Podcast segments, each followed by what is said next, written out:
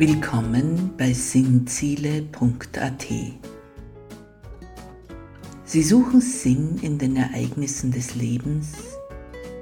Sie glauben, dass man in religiös inspirierten Antworten Sinn finden kann. Vielleicht glauben Sie sogar an Gott, können aber mit Institutionen wenig anfangen. Sie wollen lieber selber denken, selber nach Sinn suchen dann sind Sie hier richtig. Hören Sie den Podcast von Raffaela macht Sinn zu verschiedenen Themen und Fragen des täglichen Lebens. Tauchen Sie ein in sinnvolle Anregungen für Ihren Geist und Ihre Seele.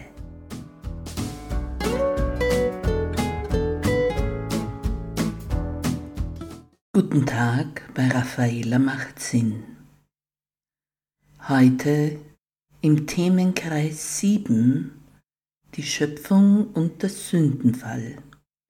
Hören Sie im Pod 2 von den ersten drei Tagen der Schöpfungserzählung in der Bibel. Dazu gibt es einige Erläuterungen zum Weiterdenken.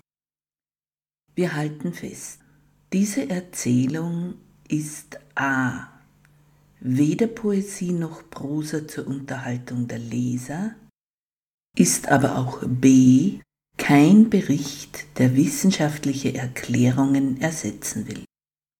Diese Erzählung erzählt man sich, wenn man sagen will, erstens, dass die Schöpfung inklusive dem Menschen etwas Kostbares ist. Zweitens, es einen Schöpfer gibt, der sein Geschaffenes mag und für gut befindet. Drittens, man darauf hinweisen will, dass Schöpfung immer Ordnung, also Kosmos ist, nicht Chaos. Viertens, man auf den Sinn hinter der Schöpfung und ihren Details verweisen will. Gott hat sich was gedacht, als er alles ordnete, und das ist auch gut für uns Menschen. Die Schöpfung ergibt Sinn. Sie ist nicht ein zeitverlorenes Gebilde auf dem Weg von nichts zu nichts durch nichts, wie manche meinen. Folgen Sie mir auf den Spuren der biblischen Schöpfungserzählung diesem wunderbaren Gebilde der Bildersprache antiker Zeiten. Es steht geschrieben in Genesis 1.1. Im Anfang schuf Gott Himmel und Erde. Die Erde war wüst und wirr, und Finsternis lag über der Urflut, und Gottes Geist schwebte über dem Wasser. Zitat Ende. Also, als erstes war Gott schon da. Kein Mensch kann sagen, wo er herkam. Glaubensrichtungen haben dann Lehrsätze daraus gemacht.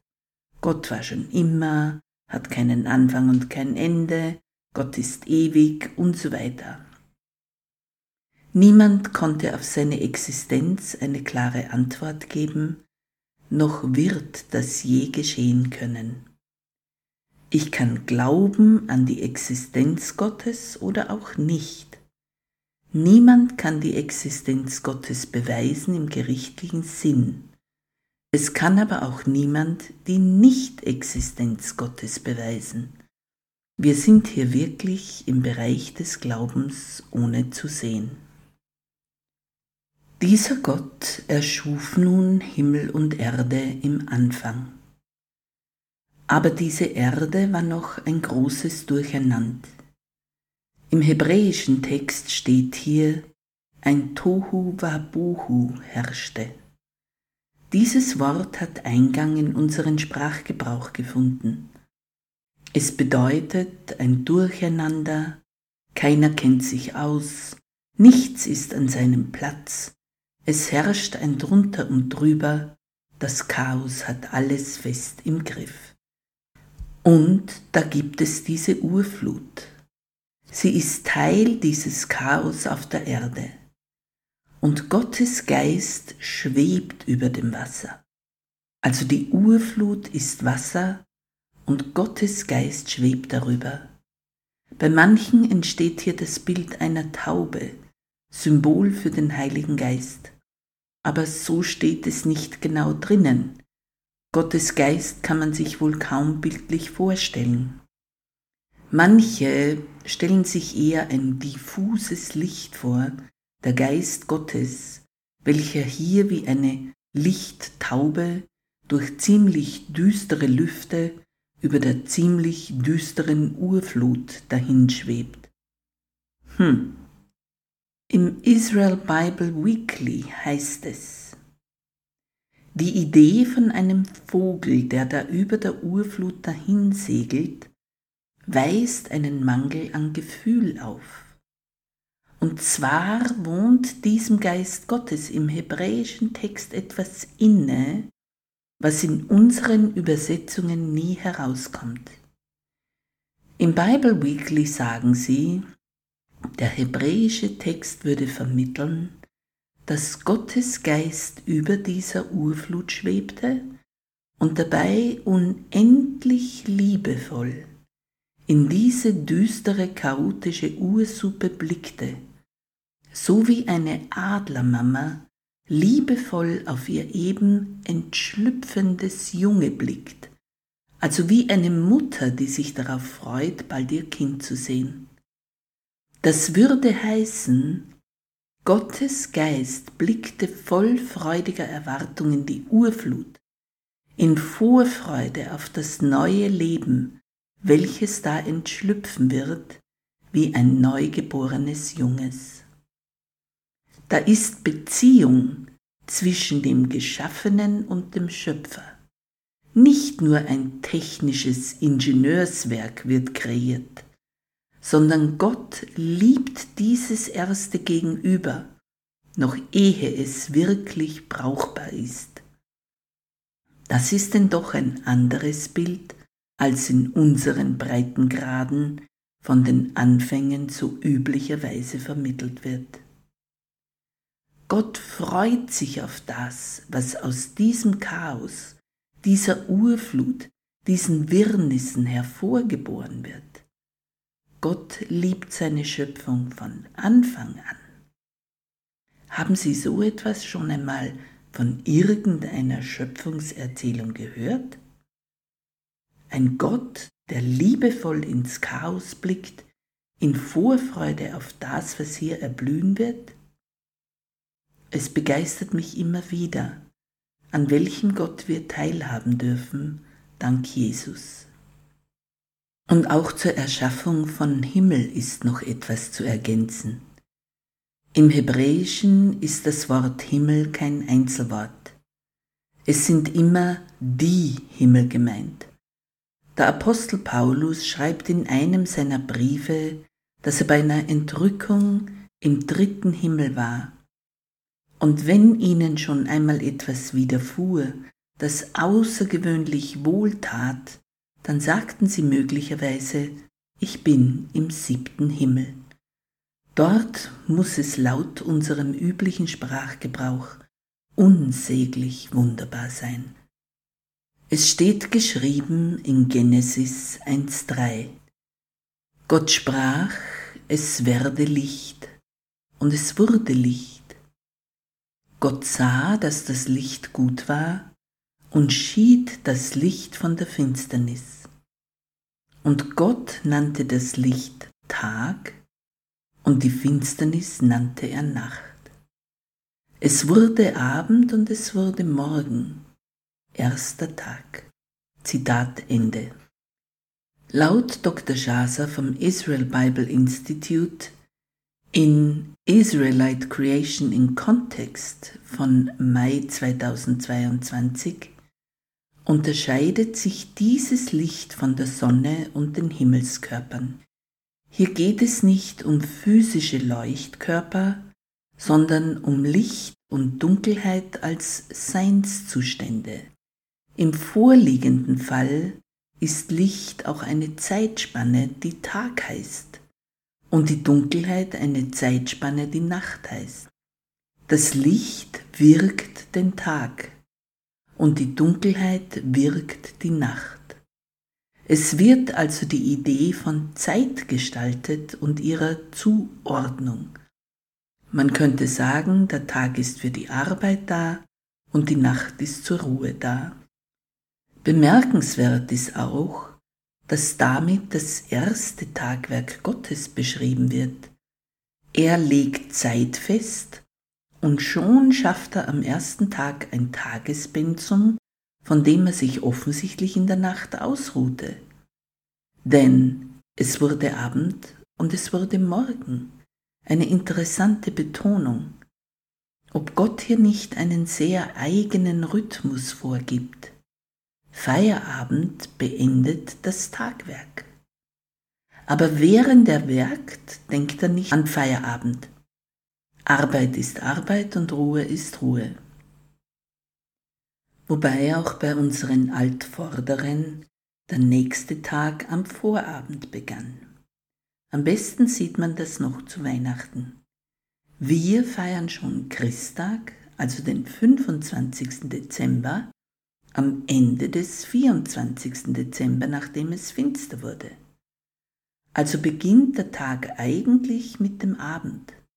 Ein ungewöhnlicher Rhythmus für uns 24 Stunden Mitternachtsmenschen. Und weiter steht geschrieben in Genesis 1.6. Dann sprach Gott, es werde ein Gewölbe mitten im Wasser und scheide Wasser von Wasser. Gott machte das Gewölbe und schied das Wasser unterhalb des Gewölbes vom Wasser oberhalb des Gewölbes. Und so geschah es. Und Gott nannte das Gewölbe Himmel. Es wurde Abend und es wurde Morgen. Zweiter Tag. Zitat Ende. Also, Gott sprach erneut. Er schied zweimal Wasser und nannte das Gewölbe, welches die Wasser trennte, Himmel. Es erinnert mich an eine Zeichnung, welche uns während des Studiums vorgelegt wurde. Da war eine Art Fenster im Himmel für das Wasser oberhalb des Gewölbes. Öffneten sich die Fenster, dann kam Regen, also die Wasser über dem Himmelsgewölbe sind Regen. Nicht zu unterschätzen in einem Land wie Israel. Wir in Österreich leben in einem regendurchtränkten Land, aber in Israel ist Regen eine Gabe Gottes. Nur wenn der See Genezareth voll ist, dann kann es eine gute Ernte geben. Jedes Jahr, auch jetzt noch, wird der Pegelstand des Sees Genezareth gemessen. Gleichzeitig ist er ein Gradmesser dafür, ob Gott mit seinem Volk ist. Genügend hoher Pegelstand bedeutet, Gott meint es weiterhin gut mit seinem Volk und alles ist okay. Außerdem sehen wir hier eine weitere Form von Himmel. Es steht anzunehmen, dass der Regenhimmel wiederum ein eigener Himmel ist. Und es steht weiter geschrieben in Genesis 1.9. Dann sprach Gott, es sammle sich das Wasser unterhalb des Himmels an einem Ort und das Trockene werde sichtbar. Und so geschah es. Und Gott nannte das trockene Land und die Ansammlung des Wassers nannte er Meer. Gott sah, dass es gut war. Dann sprach Gott, die Erde lasse junges Grün sprießen, Gewächs, das Samen bildet, Fruchtbäume, die nach ihrer Art Früchte tragen, mit Samen darin auf der Erde. Und so geschah es. Die Erde brachte junges Grün hervor, Gewächs, das Samen nach seiner Art bildet, und Bäume, die Früchte tragen, mit Samen darin nach ihrer Art. Gott sah, dass es gut war. Es wurde Abend und es wurde Morgen, dritter Tag. Hm. Alles entsteht und wird geordnet nach Gottes Wort. Er spricht und alles nimmt Gestalt an, regelt sich und wird mit Leben erfüllt. Und neues Leben entsteht immer wieder aus dem Samen der Früchte. Und immer wieder betrachtet Gott sich sein Werk und befindet, dass alles gut war, was durch sein Sprechen wurde. Im Christentum ist eine Idee aus dem Johannesevangelium heute Glaubenssatz. Darin wird Jesus als der Logos, das ist griechisch für Wort Gottes, in dem Fall Wort Gottes bezeichnet, durch welches alles wurde.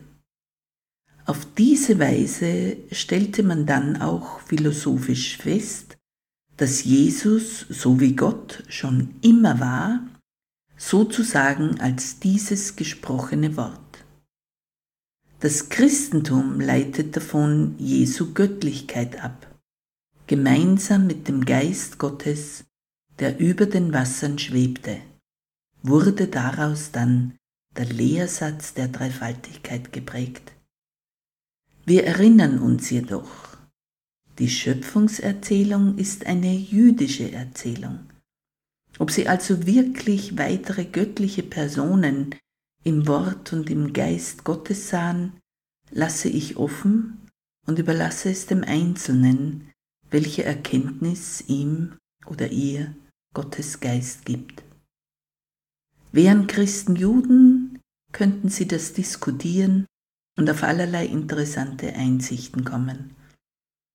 Da Christen aber Christen sind, wurde früher jeder ermordet, der es wagte, auch nur etwas anderes zu überlegen, als die Staatskirche anordnete.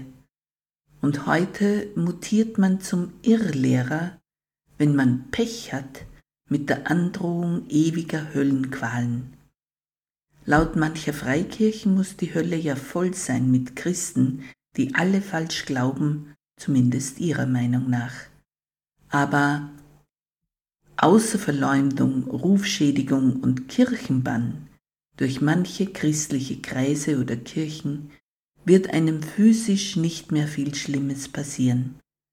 Es ist trotzdem schade, dass wir diese jüdische Debattenkultur mit Konsens und Dissens nicht haben. Im Israel Bible Institute heißt das Motto, die Bibel braucht nicht neu geschrieben werden, aber sie soll neu gelesen werden. Welch ein guter Ansatz. Amen.